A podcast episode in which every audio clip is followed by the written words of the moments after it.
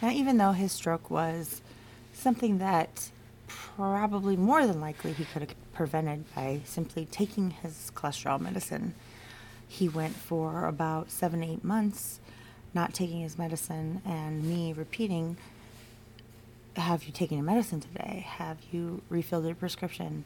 We need to be doing this. I said that for too long, obviously. Um, it was a scary time. He couldn't speak.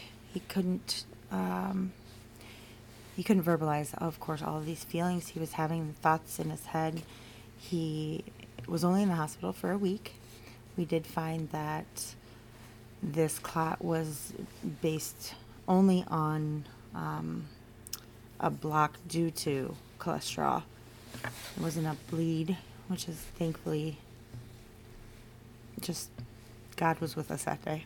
Now, he will say, to this day, he says he wish he would have died. And that's very hard.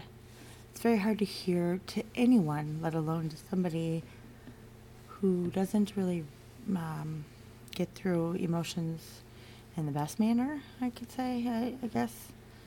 I have a lot of trouble dealing with this day in and day out. Um, roles were reversed. I had to take on a lot of responsibility that he had once had.